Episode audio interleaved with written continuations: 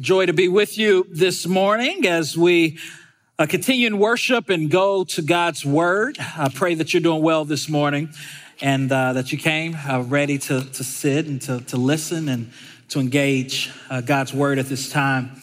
We just finished up a series called First Things First, where we received a challenge to keep our heads up, to focus on things that are eternal and heavenly and not temporal and earthly, to live with our palms down to live a life in 2017 trusting God, making Him our one master, uh, not allowing uh, uh, anxiety and worry to control our lives. And then we looked at living with wholehearted devotion is called to give our heart, our whole heart to the Lord, uh, believing and knowing that He is for us and that He is good. Well, now we want to step back into the book of Acts and continue our, our series uh, uh, in the book of Acts. And before we uh, dive into Acts chapter 14, I just kind of want to do a review over some of the themes that we are focusing on in the book of Acts. The first theme that uh, that we see throughout the book is this theme of authority. In Acts chapter 1 8, we read, But you will receive power when the Holy Spirit comes on you, and you will be my witnesses in Jerusalem and in all Judea and Samaria and to the ends of the earth. And this is looking at Christ, how he calls us to be his witnesses, and he gives us his authority. That because we've placed our faith and trust in Jesus, um, he has sent us. He lived, he died, he, he was raised from the dead, and now he sends his church church out into the world under his authority. But not only authority, we also have an assignment, as I said, to be his witnesses. Um, Acts 4:13 says, when they saw the courage of Peter and John and realized that they were unschooled, ordinary men, they were astonished and they took note that these men had been with Jesus. So throughout the book of Acts, we're reminded of this assignment to be God's witnesses and we embrace our identity in Christ as ordinary people who are called to do extraordinary things. We're on assignment, whether we're at home or at work or with family members or wherever we are in the city, we live as those who are on assignment for Christ. And, and we do that from being renewed by Jesus. We do that because we've spent time with Jesus. Uh, third is assistance. John 14, 26. But the advocate, the Holy Spirit, whom whom the Father will send in my name will teach you all things and remind you of everything that I have said to you. And we see in the book of Acts, chapter 1, this promise to the disciples that the Holy Spirit was going to come and to empower them for mission. So we are reminded of this paraclete, this helper who helps us to fulfill this assignment, who helps us to go out with authority, that this is not something we muster up in our own energy, but as uh, disciples of Jesus Christ, we are empowered by a Spirit. And then finally, this theme of abundance, this theme of abundance. Throughout the book of Acts, over 20 times, we see the words, and the church grew, and the church grew, and the church grew. Acts 20, 12, 24, but the word of God continued to spread and to flourish. Acts 13, 48 through 49, when the Gentiles heard this, they were glad and honored the word of the Lord. And all who were appointed for eternal life believed. The word of the Lord spread through the whole region. Acts 14, 1, at Iconium, Paul and Barnabas went as usual into the Jewish synagogue. There they spoke so effectively that a great number of Jews and Greeks believed. So this is a theme of abundance throughout the book of Acts that the church is on the move, the church is on the go. There's, we're sowing seeds and we're seeing a harvest, we're reaping a harvest. But the truth is that even through this abundance, that suffering is present. In fact, in most of the verses that we read about the church growing, just before that or just after that, we see that the church is persecuted, that the church is, is going through hard times. So, this abundance isn't a promise to us that we won't suffer. This abundance isn't a promise to us that things won't be hard. But what this abundance is, is that those who have placed their faith and trust in Christ, that through this abundance, we can have a buoyancy. We can, we can have a joy we can have a delight. That when the seas of suffering come, we can float and not drown because we know that Christ is with us and that he is sending us out on mission. So if you could, stand to your feet. We're going to dive into Acts chapter 14. And we're going to look at verses 18, 18 through 22. I want to look at in the midst of this abundance, in the midst of God's mission, how we're going to face suffering and how the Lord empowers us to continue this mission. The precious word of God reads Even with these words, they had difficulty keeping the crowd from sacrificing to them. Then some Jews came from Antioch and Iconium and won the crowd over. They stoned Paul and dragged him outside the city, thinking he was dead. But after the disciples had gathered around him, he got up and went back into the city. The next day, he and Barnabas left for Derbe. They preached the gospel in that city and won a large number of disciples. Then they returned to Lystra, Iconium, and Antioch, strengthening the disciples and encouraging them to remain true to the faith. We must go through many hardships to enter the kingdom of God, they said. This is the word of the Lord. Would you pray with me? Lord, we thank you for allowing us to be here together as a family to worship your son Jesus. We pray for those who not, are not a part of your family. I pray, Lord, that you would allow them to get a clear picture of Christians and our call and how we're called to suffer. I pray that you allow a seed to be sown or a word to be said, Lord, that will draw them to you. Your word says in John 3 this is eternal life, that they know you, the only true God, and Jesus Christ, whom you have sent. Lord, I pray, Lord, that you will help us to go from just believing to knowing. Help us, Lord, to get out of our heads and, and to be more in tune with our hearts to, to actually know, to experience your Son, Jesus Christ. In Christ's name, amen. You may be seated.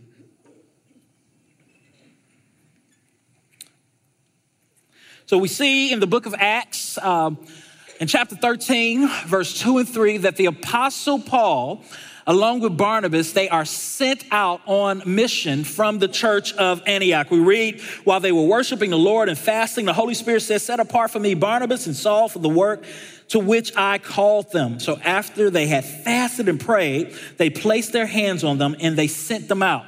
And after chapter 13, we see that as they're sent out and as they're going various places doing ministry, that they are having some success. We see a sorcerer come to faith in Christ. We see uh, the fruit of their labor coming into fruition. And then we get into chapter 8 and uh, through 20, and we see that Paul and Barnabas go to a place called Lystra. And while they're there preaching, they see a man. And as they're preaching, they look upon this man's face who um, is is, crippled, and they, they pray for him. They, they see that he has faith, that he is receptive to the Lord, and the Lord heals him. The Lord miraculously heals this man, and Lystra, this town, goes bananas. They go crazy. I'm talking about cray cray. They get all excited, and they say, man, these, this must be Zeus and Hermes. These are Greek gods in our presence. So they attempt to make sacrifices to them and to build these altars because they're so convinced that these are Greek gods that are in their presence. Then we read Paul trying to calm them down, like, yo, calm down. He says, Friends, why are you doing this? We are only human like you.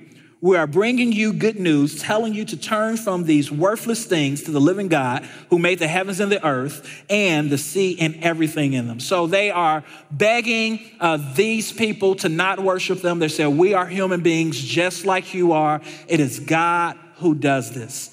So, up until verse 17, we see uh, that we can kind of summarize the Apostle Paul's message to two things. One, he's saying, um, listen, uh, it is God who has done these things. Look to God. Uh, he points to general revelation, to the, the things that God has created. He says, Look to God, don't look to us.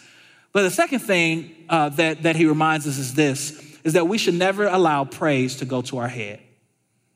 We are conduits, we are vessels, we are God's people, and the praise of man is not what satisfies us, and we should never let it go to our head. Now, verses 18 through 22, there's another mantra that I think is really important, and it's this. While we are not to let praise go to our head, we cannot let suffering shatter our hearts.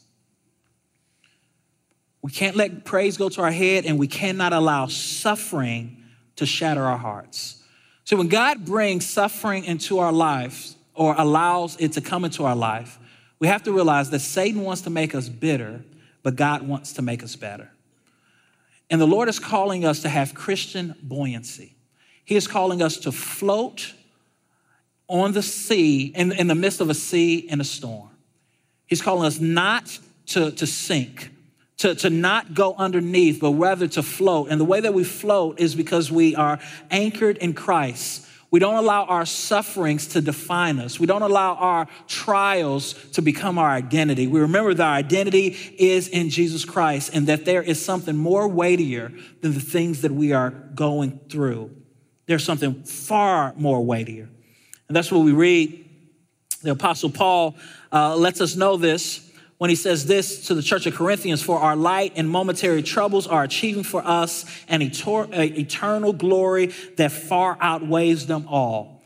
The sufferings that we go to, they seem heavy, um, and they, they are in a very real way. But Paul is saying, in light of the glory that we one day will receive, they're not heavy at all. And as a result of this truth, as a result of the glory that we have in Christ, we can be buoyant. We we can float in the midst of our storm and not sink. Well, Paul in this text is going to show us exactly what that looks like. In verse 18, it says that even with these words, they had difficulty keeping the crowd from sacrificing to him. So, see this picture. This, this great miracle has just been done. Uh, this crowd wants to make sacrifices to them and treat them as gods. Paul is in the middle of preaching and he is cut off by the crowd. In verse 19, it says, Then some Jews came from Antioch and Iconium and won the crowd over. They stoned Paul and dragged him outside the city, thinking he was dead. Now, this is a, this is a drastic change. In verse 18, he's trying to calm the crowd down from worshiping him. In verse 19, he is being stoned by the same crowd. I mean, what a change. I mean, he goes from being a rock star to being stoned. Well, you know what I mean. Uh, and I just see this, this picture of, of Paul just like, what in the world has happened? One second you want to build an altar, the next second you guys are saying, kill him, off with his head. And, and we see that that's oftentimes the Christian ministry. Sometimes we have a, a high in ministry where we see success, and the next second we're laid on our back saying, What in the world is going on? And I love how the text says that uh, after Paul is stoned, that a large group of disciples they kind of gather around him. And the text doesn't say what they're doing when they gather around him, but for some reason in my head I got two vis- two pictures. The first is a picture of like Rocky and, uh, and his trainer, you know, Mickey. Remember that scene in Rocky where he's giving Rocky this pep talk? He's like, get up, you bum. You know, I just see all the disciples around Paul just encouraging him, get up, man, get up. You can get up. You can get up. Um, then there's another movie called Friday, which I do not encourage you to watch if you've never seen it. But if you have, uh, let, me, let me tell you about this scene. There's a guy named Craig. He's kind of the star of the story, and he fights this neighborhood bully named Deebo and Deebo gets the first lick and knocks him down. And all of his family kind of comes around Craig and they're saying, Get up, Craig. You can do it. Get up, Craig. You can do it. Anyway, that's how I picture Paul in this scene. He's kind of knocked on his back, and all his boys are around him saying, Get up, Paul. You can get up. You can do this. And then in verse 21, we read that he does. He gets up, and it says, And they preached the gospel in that city and won a large number of disciples.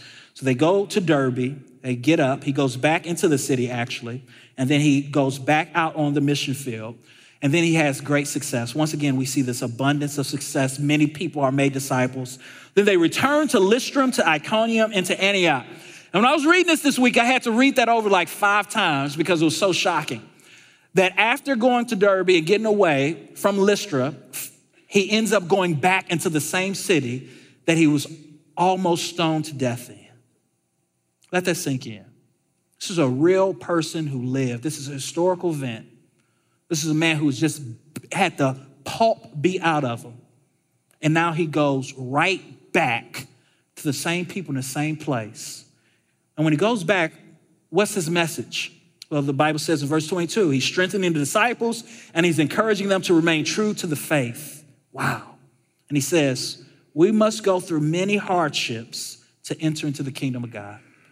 So Paul goes through this deep, dark hardship of being stoned. He gets encouragement. He gets back up. He goes back on a mission field. Then he comes back to Lystra, back to Iconium, and back to Antioch. You see a little map in your uh, bulletin. You can go back home and kind of look at the way that he traveled. This is his first missionary journey, but he goes back into the fire. And all week, all I could do was ask myself the question how is this possible? How does Paul have this tenacity? This buoyancy to not give up. How is he stoned the way that he's stoned and discouraged and face all these discouraging obstacles? And how does he keep going back? And then I, I remember that throughout his letters, he wrote 13 letters, that throughout his letters, he lays out for us just a robust vision of suffering. A robust, a robust uh, a picture of what it means to suffer for Christ. And I believe that that's the key in us having Christian buoyancy. In the midst of hardships, in the midst of suffering, and us having joy and delight, and us not sinking, it's, it's first having an understanding of Christian suffering. Um, but second, we'll see that it's also understanding how, how loved we are in Christ that keeps us.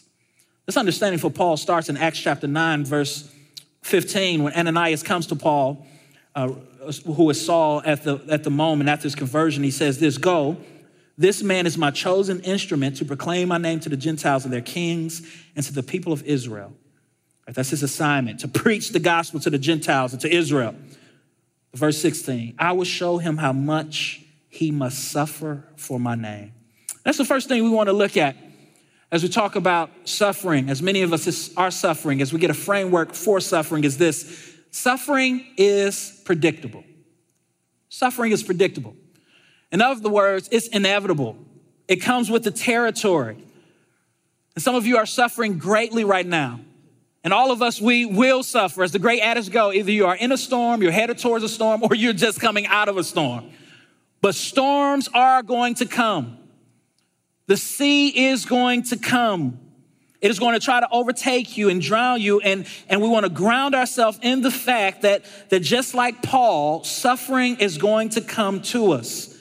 He says, We must go through many hardships in order to enter into the kingdom of God. We must. In James chapter 1, verse 2, James says, Count it all joy, my brothers, when you meet trials of various kinds. Suffering is predictable. We all will suffer. We all will go through. Peter says, uh, uh, Do not be surprised by the fiery trial when it comes. And some of us, we really struggle in times of suffering and we become so off balance. Not even about just the big things, even the little things of life. And, and a lot of times it's because we, we don't understand that it's predictable, that it's promised, that it's inevitable, that it comes with the territory of being human. But even more so, it comes with the territory of being on mission for Jesus. Second, suffering is painful and perplexing. Suffering, when it comes, it brings physical, emotional, and spiritual pain. It is hard, it is rarely easy. And regardless of the principles that we know and the framework that we know about suffering, when it comes, it hits and it hurts.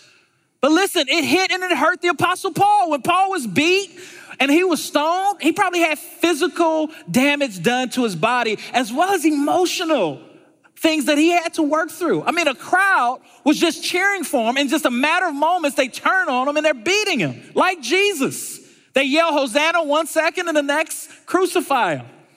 And when suffering comes our way, it, it often catches us off guard and it often leaves us in a state of being perplexed. But listen to the Apostle Paul's words in 2 Corinthians chapter 1, verse 8. This is amazing to me. This is the Apostle Paul. Listen to what he says about his suffering. We do not want you to be uninformed, brothers and sisters, about the troubles we are experiencing in the province of Asia. We are under great pressure far beyond our ability to endure, so that we despaired of life itself. Indeed, we felt we had received a, de- a sentence of death. This is the Apostle Paul saying, Suffering came and it caught us off guard. It got us to the point of despair, even to the point of death. And you know my problem? And you know some of your, your problem? Our problem is, is that while we reject intellectually the prosperity gospel, in many ways, practically, we live it out, especially in times of suffering. The prosperity gospel is this gospel that believes that if we do certain things, if we sow a seed or or believe the right thing, that everything is going to go our way, and that God is like a, a, a genie. If we rub him the right way, we're going to get what we want. We're going to get what we want. And it's paganism. It's salvation by works. But sometimes we, we, we believe that when we're suffering, um, that, that we're suffering perhaps because God doesn't love us or because we're not doing something right on mission. And that's, that's not necessarily the case. And oftentimes it's not the case. Suffering leaves us in a perplexed way where we're end up asking questions like, Lord, where am I and why is this happening? And even the apostle Paul found himself at that place. In 2 Corinthians chapter 4, verse 9, he, he beautifully writes, we are hard pressed on every side. On every side. He says, no matter what we go or where we turn, we find this pressure. Hard pressed on every side, but not crushed. Perplexed, but not in despair. Persecuted, but not abandoned struck down but not destroyed. Listen, this is the Christian life. It is a life that is marked by hardship. It is a life that is marked by pain. It is a life that is sometimes marked by confusion. But in the midst of the sea, uh, the seas of the storm, we are able to be buoyant. We are able to still delight. We are able to still have joy. We are able to have peace because we know we know that Christ is with us and that this is a part of life and this is a part of the Christian mission. Satan wants to destroy you, he wants to sink you. He wants to get you to doubt God's love. He wants to get you to doubt your purpose. He wants you to get to, to doubt your faith. And God is trying to remind you this morning of these truths. Third, that suffering is purposeful. Suffering is purposeful. In Romans chapter 8, verse 28 to 29, we read these words. And we know that God causes everything to work together for the good of those who love God and are called according to his purpose. That every suffering, every pain, all things in our life will ultimately work out to our good. But here's the purpose for God knew his, his people in advance and he chose them to become like his son. Some translations say to be conformed into the image of his son so that his son would be the firstborn among many brothers and sisters. So, God, in our suffering, in everything that we're going through, he has a purpose, and that purpose is to make us look like Jesus. So, Christian means Christians, that term first came in Antioch, and it was seen as a derogatory term. It was actually an insult that was given to the disciples. People were saying they're little Christ. They're little Christ. It's supposed to be a knock. And they're like, it caught on, right? And now we're like, we're Christians, right? Well, God is seeking to make us all become little Christ because Christ is so beautiful, so loving, so kind, so enduring. And he's saying, I want you to be the same way so that when people see your good works, they will glorify me in heaven. And sometimes to get us to that place, God pricks us and he takes us through. And that's the fourth characteristic of suffering. Suffering proves and purifies us. It proves and purifies us. It makes us look like Jesus, and ultimately that is, is proving us, it's testing us, it's purifying us, it's refining us. Romans chapter 5, verse 3 through 8. This is Paul again. This is his theology. This is how he was able to bounce back up. This is how he was able to be buoyant in the midst of a, of a storm.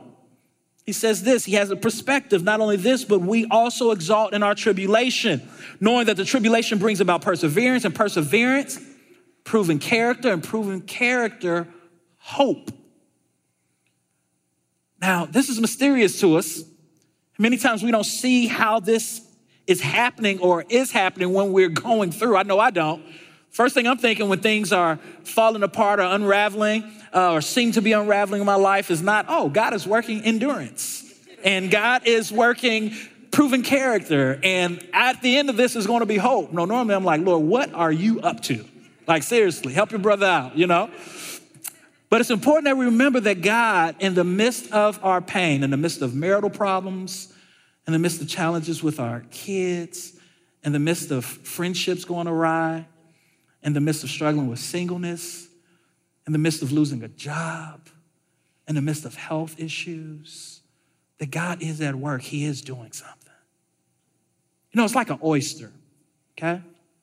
An oyster, uh, if an oyster gets sand in its shell, it is very painful and it becomes an irritant, it becomes a thorn. And what the oyster does with that sand, it makes makes the oyster uncomfortable, but what the oyster does is it begins to coat over that sand. The pain is still there, The sand is still there, the suffering is still there, but it's coating over the sand. And once it's coated enough, you know what that sand becomes? It becomes a pearl. It becomes a pearl. And in the same way, God is doing that with, with our suffering. It is painful, it is irritating, it is, a, it is a thorn, but out of our pain, out of our hurt, there comes something that is valuable, something that is sometimes elegant, uh, something that we can look back to and say, look, God brought this about through this situation. And I just want to encourage you to remember that even in your, in your pain, that there's a purpose and that God is bringing out something that's beautiful. And we may not understand or see it on this side of heaven, but one day we will. Fifth, suffering ultimately points us to Jesus. It says, Now I rejoice, Colossians 1.24. This is the Apostle Paul again. This is how he's able to, to be so resilient. He says, now I rejoice in what I am suffering for you, and I fill up in my flesh what is still lacking in regards to Christ's affliction for the sake of his body, which is the church. So as he is suffering, he's able to point this back to Christ, and he remembers ecclesiologically, or, or he thinks that we are the church. We are the church, and we're connected to Christ. We are his body, and we are filling up his afflictions. That there's a, a certain amount of affliction that has been ordained for Christ and we are part of his body and that is happening. And, and he has such a christocentric perspective such a christ-centered perspective when he's suffering. He doesn't disconnect his suffering from his lord. He is often reminded that christ too suffered. And he suffered for us for the joy that was set before him. He suffered so that we might have life and life more abundantly and our suffering should point us to Christ. But oftentimes, what happens in our suffering is it, it causes us, there's this, this temptation for us to go inward and for us to find our identity in what we're suffering. Your identity is not in your physical illness, your identity is in Christ. Your identity is not in the state of your relationships, whether you're married or single or divorced. Your identity is in Christ. Your identity is in not in whether or not you have a, a great job and you're at a certain economic level. Your identity is in Christ.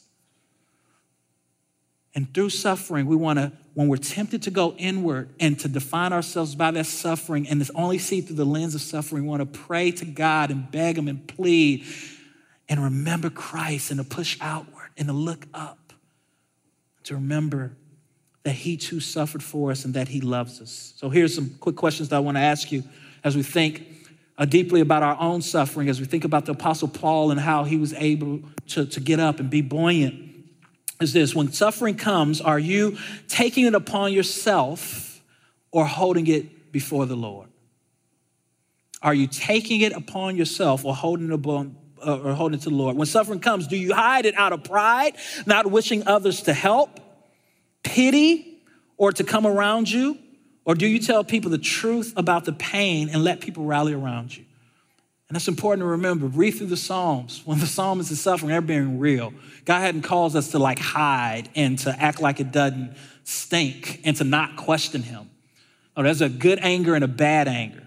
Bad anger is an anger that just questions God, that gets angry at God and that turns his back on God. A good anger is an anger that wrestles with those things, that takes those things before the Lord, but that ultimately knows that, that God is for us and he is our refuge. When suffering comes, does it become your identity, as I said? When suffering comes, does vices become your balm? Or does the word of God? It's important to remember that as we go through. Now, there's three things I want you to remember as we think about suffering, as we think about the Apostle Paul, as we reflect. Three things. First is this uh, that when we suffer, it's always an opportunity um, for us to accept the call to repent. Suffering is perplexed, and when we suffer, we're not always suffering because we have done something wrong.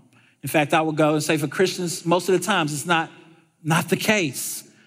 But for some of the time, and for some of us, we're suffering because of decisions we've made, because of bad decisions that we've made, and we are, are, are kind of feeling the weight of that because of a decision we made, and that's okay. We just want to make sure that we're taking that to the Lord and that we're repenting, that we're turning away from that sin and not wallowing in it, that we're finding Christ's forgiveness, and then we're, and then we're moving on. We're moving on. Second is a call to suffer in community. Yesterday, I had the opportunity to uh, go with some other pastors, invited by another pastor to go with a member of our church, a couple who's suffering, Blake and Jenna. And they've been going through for, for over two years, and it's just been a hard suffering. Um, it's one of those sufferings that just numbs you and it just it just it sobers you. But we got together uh, with this couple to just pray and just to listen to their heart and just to take those things before the Lord. And the Lord, that's what He has allowed us to become a part of His body to do. And in Galatians chapter 6, verse 2, Paul calls us to bear one another's burdens. He hadn't called you to suffer alone.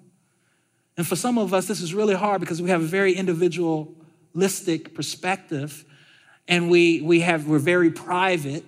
Um, perhaps it's because of the way we were raised or um, we think that it's more noble to suffer alone. But listen, I'm telling you, God has not called you to suffer alone.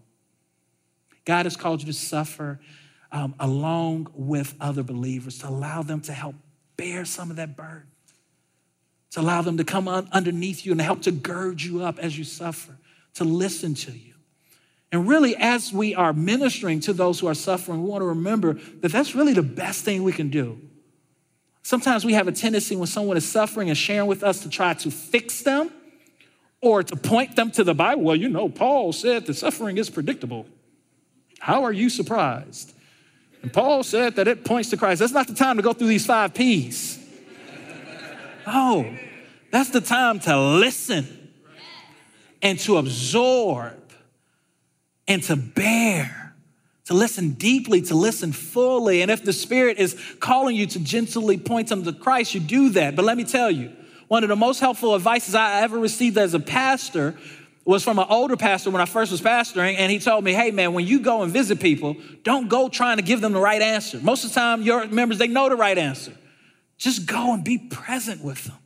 That's what I like in his text. Paul is surrounded by other disciples, and the text doesn't say what they said or what they did.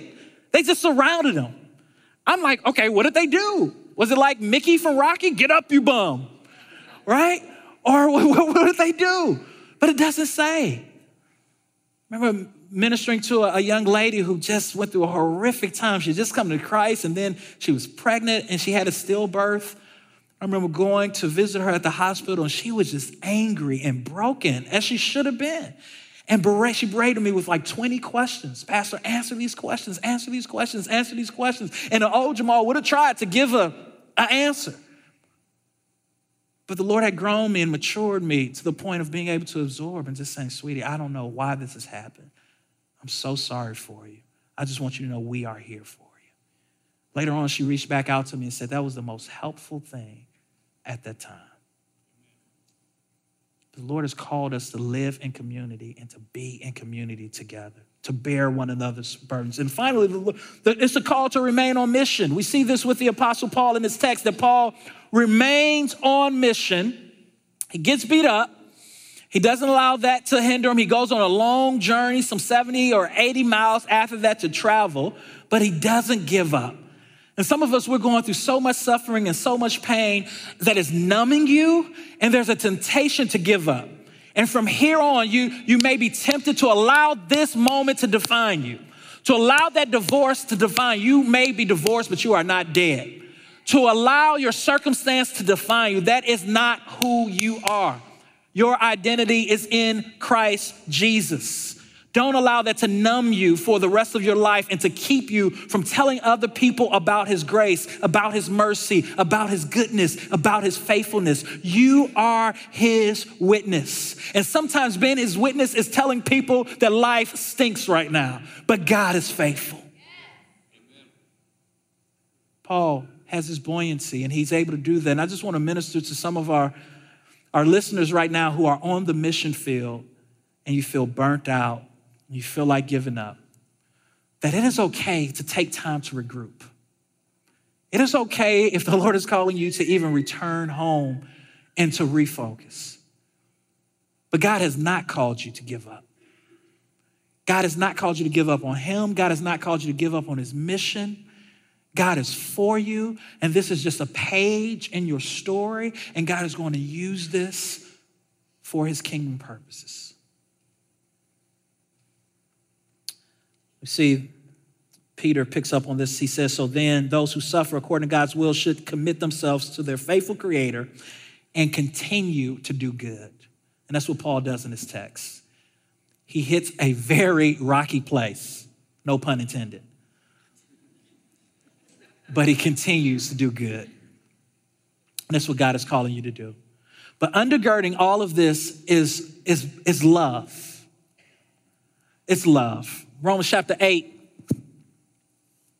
we read these. And I am convinced that nothing can ever separate us from God's love. God is love, y'all. And God's love is not based upon our behavior. It's not based upon our ability to do. God's love is based upon his character. It is who he is. Because when we're suffering, Satan is trying to lie to us and tell us that he's not loving, that he doesn't care for us, or that we've done something so wrong that he is no longer in love with us. And he will always be in love with us. Has an agapeo love, an agape love, a unconditional love, a passionate love, a love that goes far beyond human comprehension. And nothing can separate you from that love. Amen. He says neither death nor life angels, nor demons, neither our fears today or our worries about tomorrow. Not even the powers of hell can separate us from God's love. No power in the sky above or in the earth below. Indeed, nothing in all creation will be ever will ever be able to separate us from the love of God that is revealed in Christ Jesus our Lord. God's love is revealed in Jesus Christ. And whenever we doubt God's love, and when we're in the sea and we're in the midst of the storm, we want to remember Jesus who said, Peace be still. But we ultimately want to remember Jesus who took on the greatest storm that has ever came into humanity on his shoulders on the cross, and that is the storm of our sins. And he has delivered us from our past, present, and future sins. And in him we are a new creation. We are his, he is ours. So in the midst of that storm, remember your anchor, and that is the cross of Jesus. He loved you enough to take on the deadliest storm of all and he defeated that storm and rose on the third day with all power in his hand. And every Sunday when we gather, we gather to remember the goodness of Jesus, to remember his faithfulness, to face our tribulations, to look him in the eye and to say, Tribulation, you do not define me. You will not sink me. My Lord defines me. He loves me, and I will be okay. And we do this by taking communion on the night when Jesus was betrayed. He took bread and gave thanks. He broke it and said, This is my body broken for you. In the same way, he lifted up a cup and he said, This cup represents, uh, is my blood, which is shed for you. As often as you eat of this bread and drink of this cup, you proclaim the Lord's death until, His he comes. Here at Sojourn, we take a piece of bread, we dip it in wine or juice. The wine is marked by twine, whatever your conscience permits. And as believers, we take this. This is a physical reminder every week that God is real and God is near and He is good to us. If you're not a believer, instead of taking communion, we want to invite you to take Christ. Communion is for those who are a part of the family of Christ. Taking Christ means that you acknowledge that you are weak, that you are not strong, that you are a sinner, that your sin separates you from God, but that God loves you and he loved the world so much that he gave his son for you, and that those who put their faith and trust in him will have eternal life. But I want to encourage you not to turn your back on God, but to run towards him. Because those who do not accept God in this life will go to hell. Those of you who are in the front half of the room, come to the front. Those of you in the back half of the room, you go to the back. We have gluten free communion to my left. Let's pray.